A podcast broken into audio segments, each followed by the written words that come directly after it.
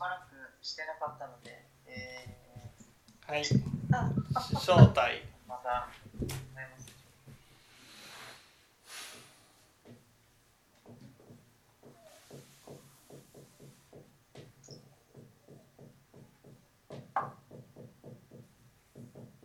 正体って何ですか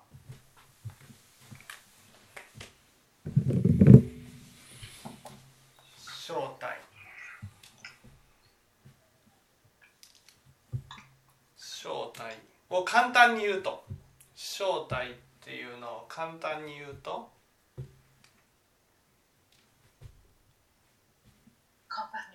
そう正体。今日の復習を兼ねて。死正体。うん。死正体でなんかほら不安っていうのが出てくるんじゃないですかね。不安っていうのが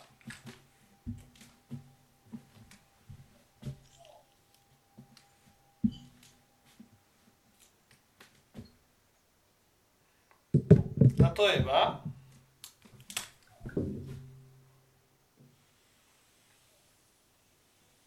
例えば責められるのではないかという不安を抱えている人は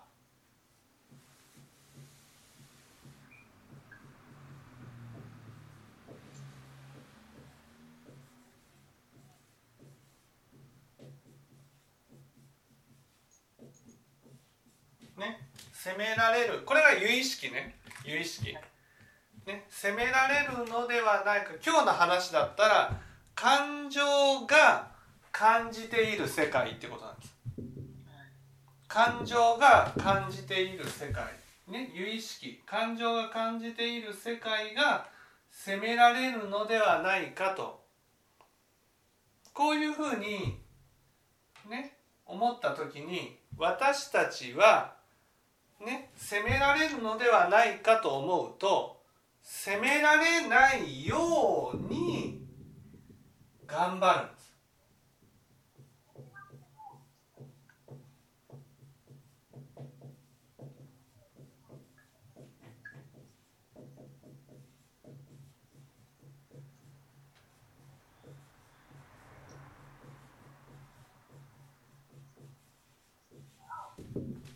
ね、多くの場合はきっちりやろうきっちりやろう問題がないようにやろう、ね、問題がないようにきっちりとやろうっていうふうにする。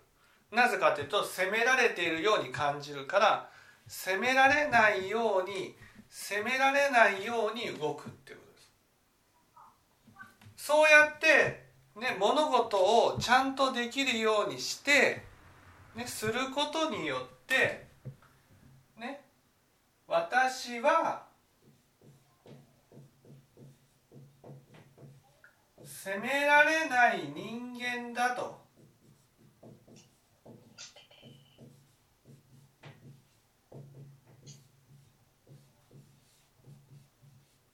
いう。我を作るね我を作る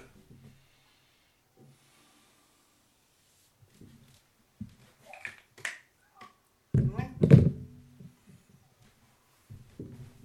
だから不安と我は真反対のものができるんです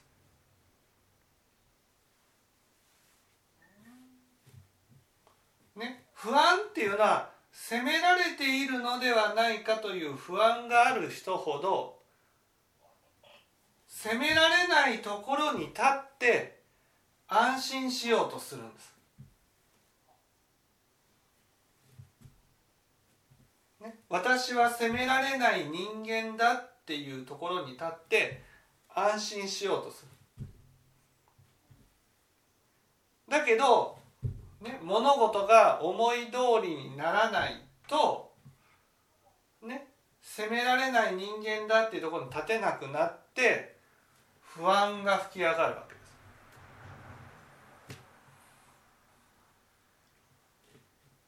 ここまでわかります？は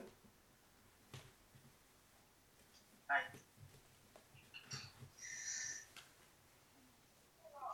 だから私たちが我が強い人ほど我が強い人ほど思い通りにならないことで不安になるってことなんです。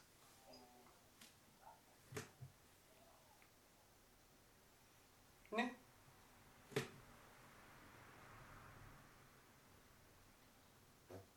その躯体ね視小体っていうのは躯体重体滅体動体っていうことでね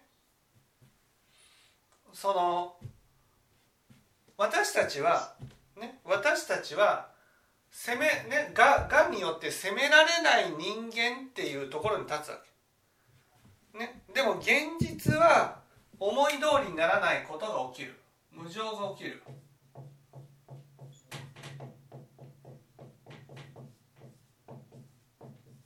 ね、無常が起きる。無常が起きると不安が見えてくるわけ。そこで不安が見えてきた時にね煩悩が起きるんです。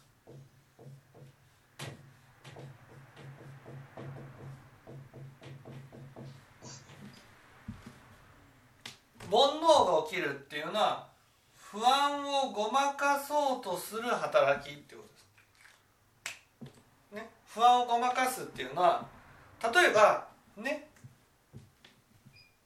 思い通りにならないことから逃げてね好きなことをやるとか。思い通りにならない相手が悪いんだっていうふうに思うと。こうやってねその現実から逃げる逃げるのを欲っていうんです。欲そして相手が悪いっていうふうに思うことを怒り。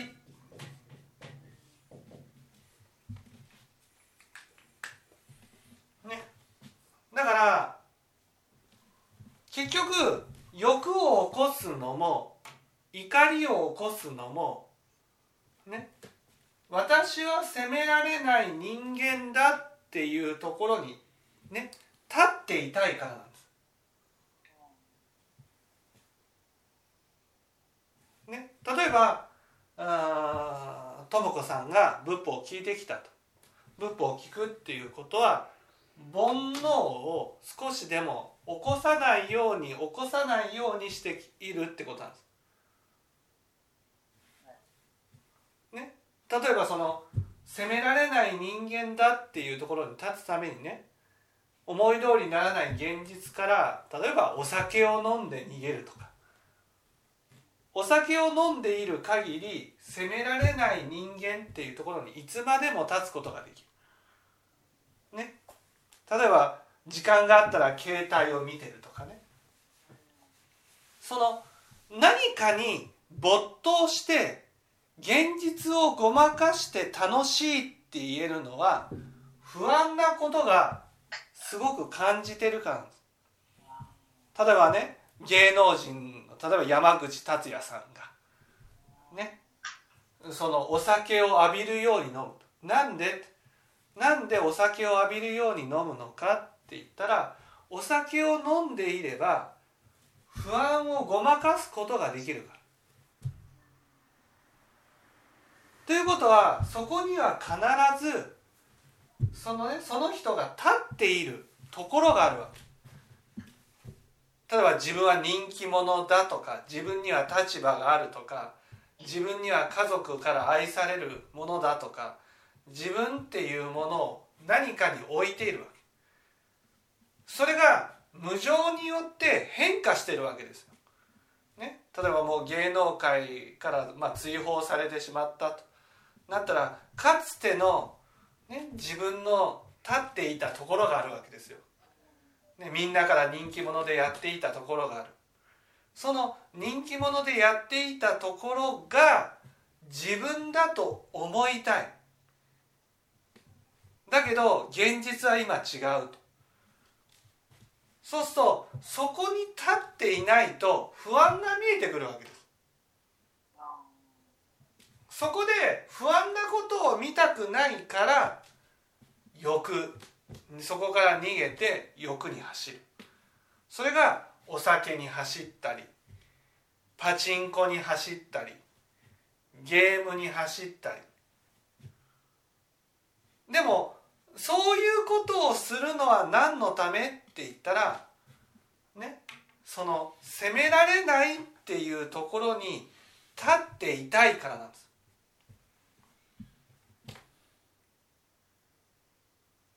お父さんわかります、どういうこと？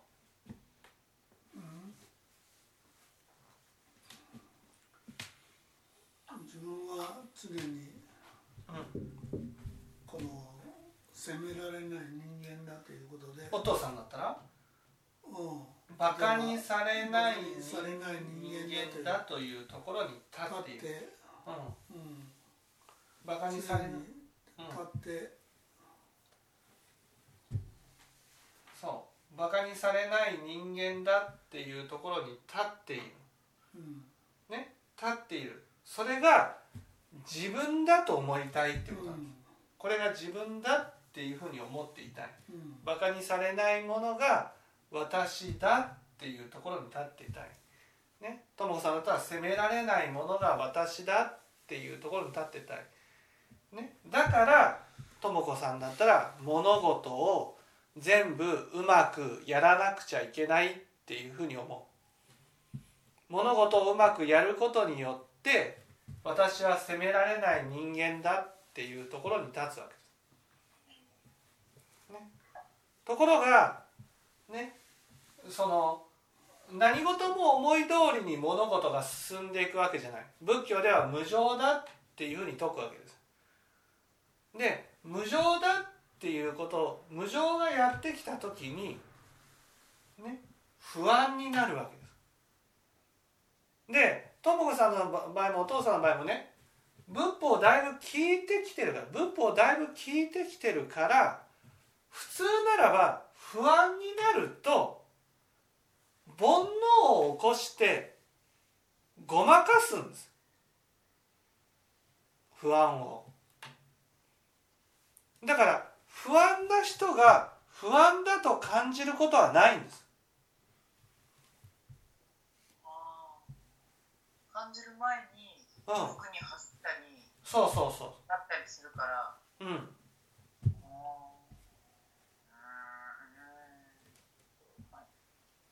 ね。だから仏教っていうのは煩悩から離れなさいって教えられるなんで煩悩から離れなさいって教えられるかっていうと不安な時に不安だと感じるためなんです。だからね誤解してる人がいるんですよ。何を誤解してる人誤解してるかって言ったらね煩悩から離れたら苦しみがなくなると思ってる人がいるんです。ね。なのに仏教を聞いて煩悩は少なくなってるはずなのに苦しみが大きくなってるように感じると。あなんで仏教を聞いて煩悩を離れてる煩悩を少なくしてるはずなの？になんで苦しみが多くなるそうじゃないんですよ。仏教っていうのはね丸いものは丸いもの三角のものは三角のもの。苦しんでいる時は苦しんでいるっていうことを感じられるようにすることが目的なんですーあー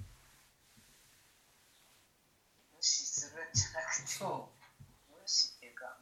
だから仏教を聞くのは、ね、仏教を聞きがたしっていうふうに言われるのはどうしてかっていうと多くの人が苦しんでいるのに苦しんでいるという自覚がないんです。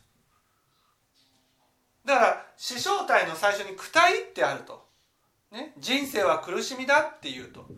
いや本当に苦しみなんですよねっていう人は少ない。なんで少ないかと。それは苦しみを苦しみだと感じることができずに、ね、苦しみが起きた時に全部煩悩でごまかすからなんです。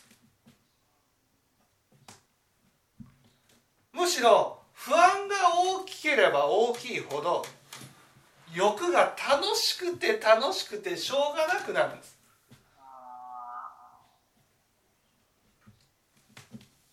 だから貪るように欲に邁進するんです。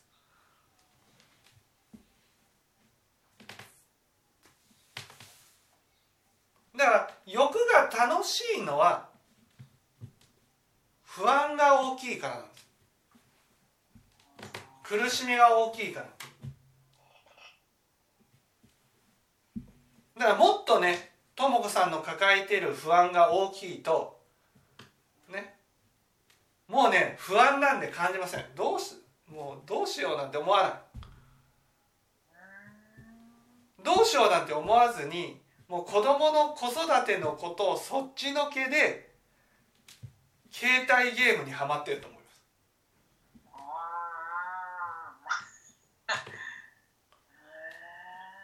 す。そして子供が「ねえママママ一緒に遊ぼう」って言ったら「うるさい今忙しいの」っていうふうに言う。そうなぜうるさいっていうふうに言うかと。うるさいっていうふうに言うのはそれは欲を妨げられると不安なことに気づいてしまうからなんです。せっかく見ないようにしてるものをそうそうそう見せるなそうそうね。だからこの不安を抱えているって私たちの苦しみなんです。ね、で多くの人はその不安をね。不安が起きた時にそういうふうにならないようにごまかすことごまかすっていうかね。いわゆる私は責められない人間だっていうところに立つことによって安心しようとするんです。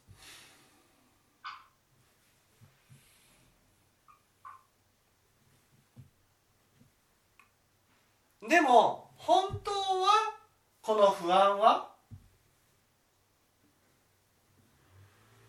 この不安はどうして起きる？どうして起きる？どうして起きる？どうしたら消える？ええどうしてどうして起きる？どうして起きる？どうして起きる？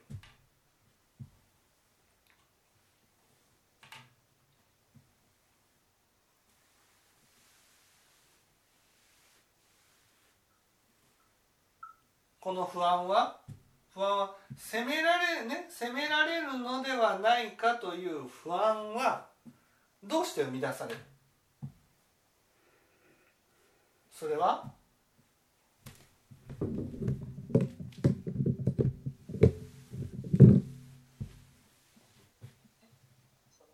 それは？責められるのではないかという不安はどうして起きる責めている時うん。それは責めているからなんです。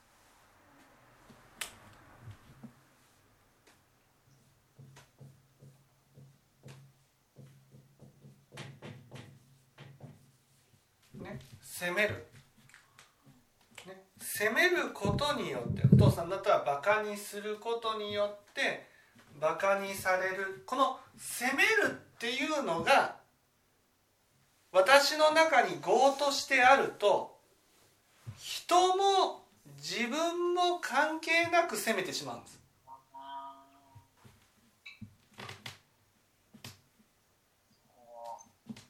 あんまりこう外に向けていやでもまだまだ攻めてますけどうん。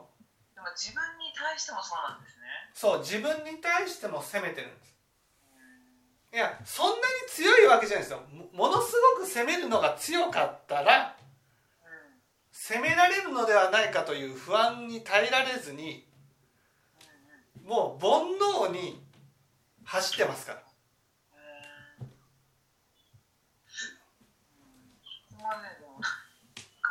ねだから不安だな不安だなって思って苦しいってそれほど感じないってことはね責める心はあるけどそんなに強くないってことなんです。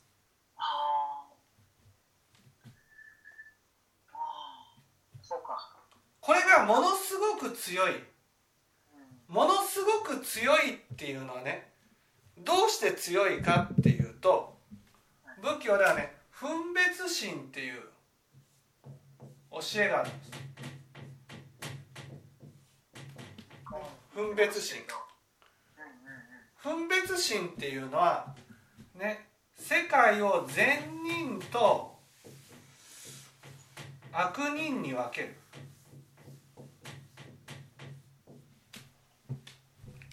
ね。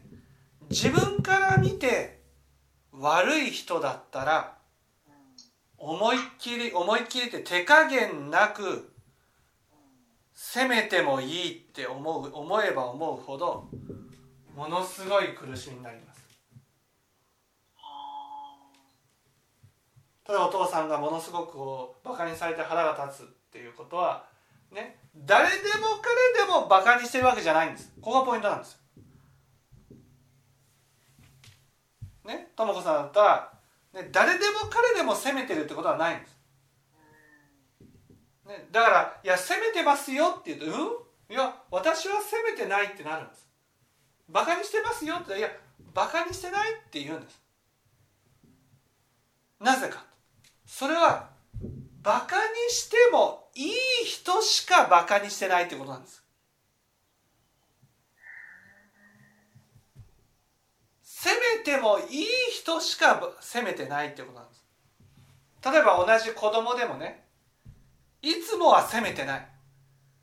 でも子供があまりにも言うことを聞かないとってなった瞬間この子は言うことを聞かない悪い子だからってなんです責めてもいいですよね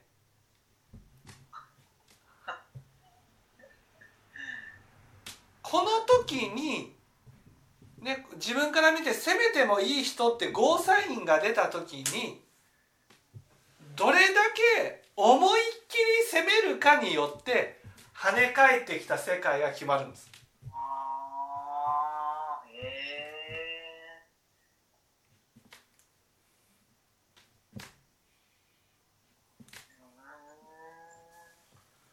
だからこの人同じ人でもね同じ人でもねいつもは責めてないんです。ここがポイントなんです。いつもは責めてない。お父さんはいつもはバカにしてない。でもある瞬間からあもうこの人はこういう人だからってなるんです。例えば僕が「雲やりなさい」子供に対して「雲やりなさいよ」と「雲やりなさいよ」とその時にねえー、やだクモンやりたくないってね何親に向かってバカにするつもりかみたいな感じでバカにしてきた時にバカにしてきたからってなるんです。この人は私のことをバカにしてきた悪いやつと。なった瞬間にね親に向かって何やるんでしょっていうふうにその悪人になった瞬間に容赦なくなるっていう。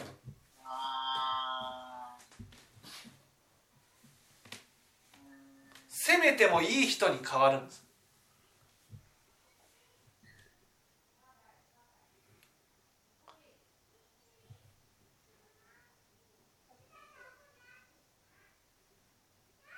これなんですこれ自分に跳ね返跳ね返ってきた時に自分の中である一線が超えた時にねだから自分も自分も見境なく攻めていたらねいつも責められてるように感じるんです。でもこの場合何か思い通りにならない時だけなんです。思い通りにならない時だけ責められてるように感じる。不安になる。って感じるのはね。それはその思い通りにならない時だけ責めてるんです。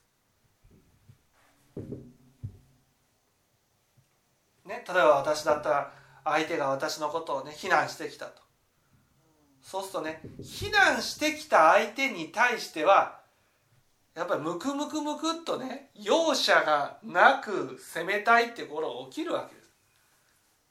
でもねこれがこれが自分が跳ね返ってきた時にねねあ苦しみを生み出すわけです。日頃は感じないよ日頃は。でもねある一線とも子さんの場合だってある一線を越えた瞬間に責められているっていうふうに感じるわけ。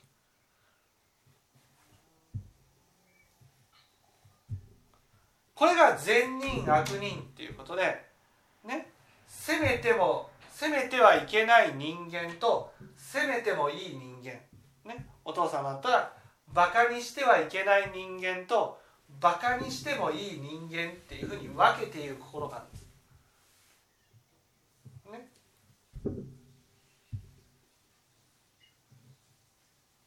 で自分がバカにねしてもいい人間っていうふうに思ね判断したら例えばその人が取るに足らない人間だとか、ね、ダメな人間だとか悪い人間だとかってなった時にバカにしたならばねそのこういう人間だからバカにしたっていうのがね今度バカにされた時にこういう人間と見られたと思っちゃうんです。わかりますかね？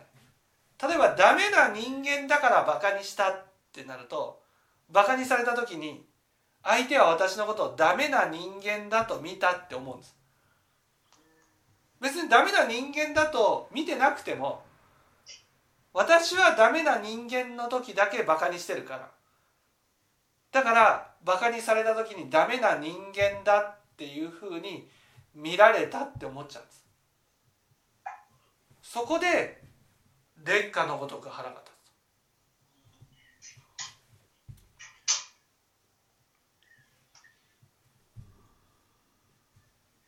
つ。ねともこさんの場合だったらね責める。責めるっていうのは自分の中に間違いなく正義がある。正義。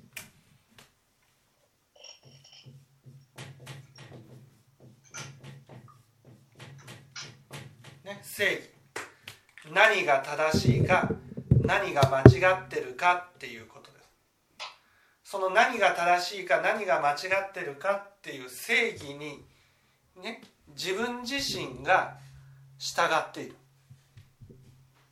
なぜか。正義に従わない者は相手に対してね。例えば子供であってもね正義に従わない子供は思いっきり責めてる。だから自分自身も責められないように正義に従わないといけないってなるんです。ああ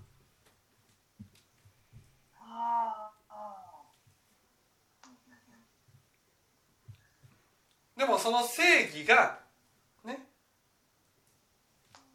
自分は正義を持ってると人に対して正義に従わない相手に対して思いっきり責めるし自分の正しいと思うことを自分自身ができない時にすごく責められてるように感じてしまう。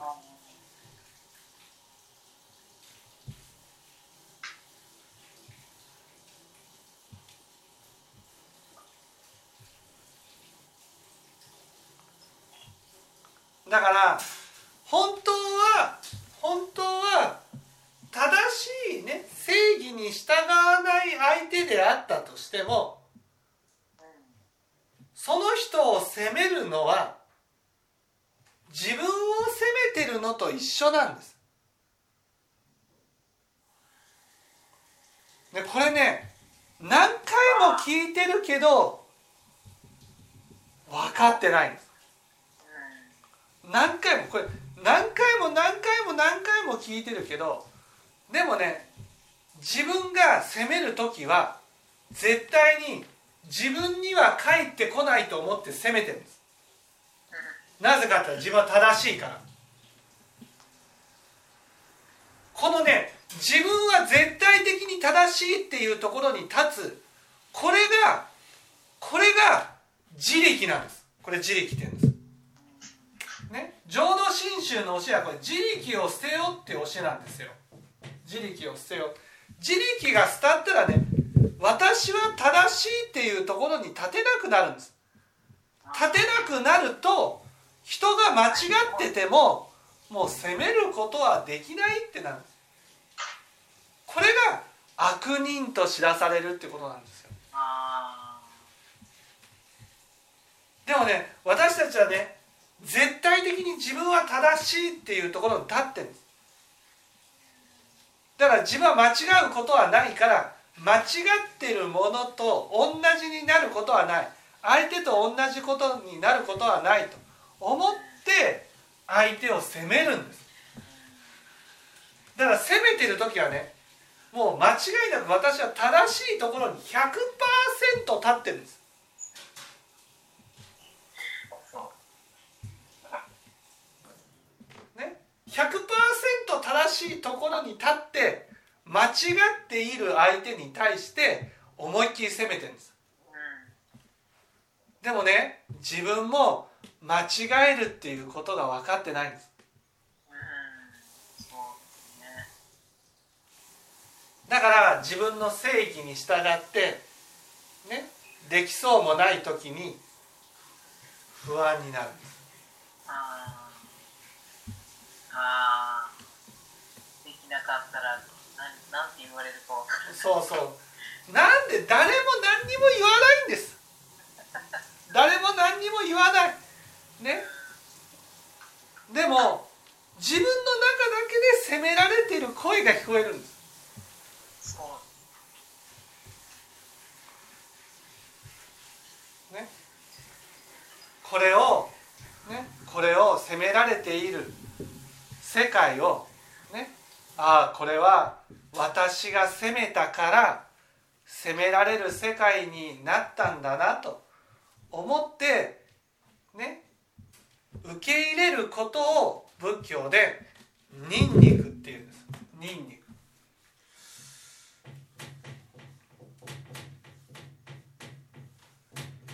ニンニクっていうんです。静かにね忍ぶって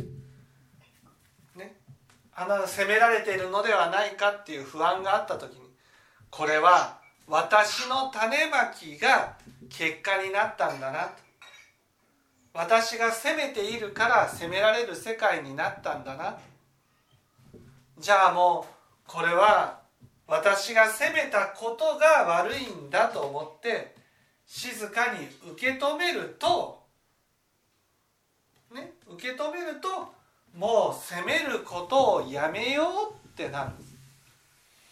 結局ね責める心がなくならないのはね絶対的に自分は正しいと思い込んでる。これが崩れてないんです。私は正しいっていうところに立って相手と同じ立場になることはないと思ってるから簡単に責めれるんです。ねお母さん簡単に責める。簡単に責めるのはね私はあなたと同じ立場にならないって思ってるからです、ね、同じ立場にならない。あなたと同じにはならない。だから結果はやってこないっていうふうに思ってるんです。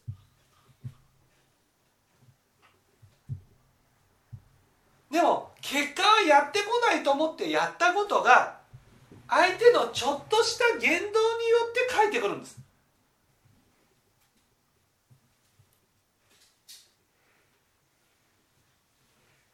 ね。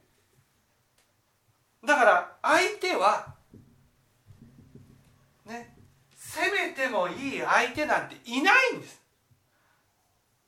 どんなに悪い人間であったとしてもどんなに人の道から外れている人間であったとしても責めてもいい人なんていないんです。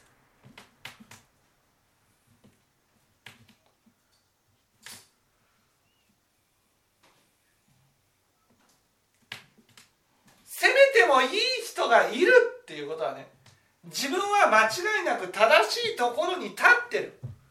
これを何とかして打ち崩していくことが浄土真宗の目的なんです。浄土真宗っていうのはねああ私はお粗末な人間だっていうところに立つんです。どんな悪い相手もねいや私とそんなに変わらないっていうところに立つんです。私私のことを思えばどんな相手もバカにはできないし責めることなんてできないっていうふうになるんです。それを自分は100%正しいっていうところに立ってるから人のことをバカにできる。人のことを責めれる。相手は自分じゃないって思ってできるんです。でも相手は全部自分なんです。責めてもいい相手なんていない。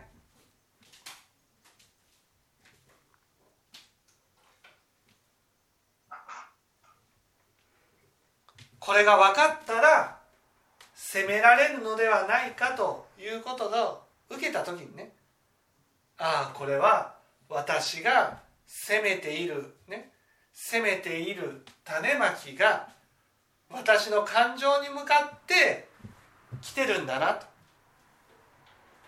そして責められてるように感じた時にね今責められてるように感じてるんじゃなくて私の感情はいつも責められている世界の中にいるんだなと。それを私は見ないように見ないようにしてきただけなんだ。これからは見てもう責めることはやめようと思っていくと。責めている責められていることを通して私は責めているんだなっていうことを反省していくことがこれがね師匠体っていうことなんですお進むっていうはい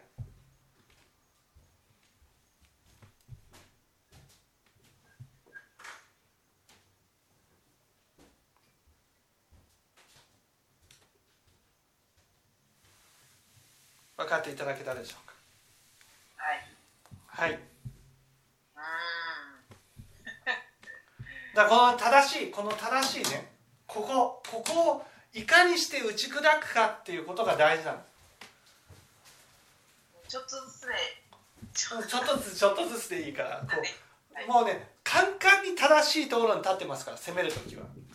それがちょっとでもねほんのちょっとでも私間違ってるかなってなったらねいやこうやって攻めてるけど自分も同じところがあるなって思ったらね思いっきり攻めれなくなるんです。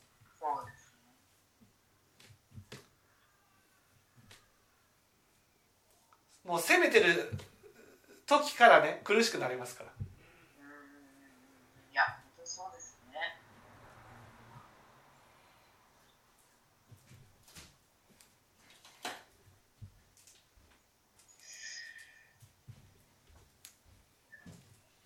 分かっていただけたでしょはい。はい。ありがとうございはい。じゃあ終わりたいと思います。はい。どうもありがとうございました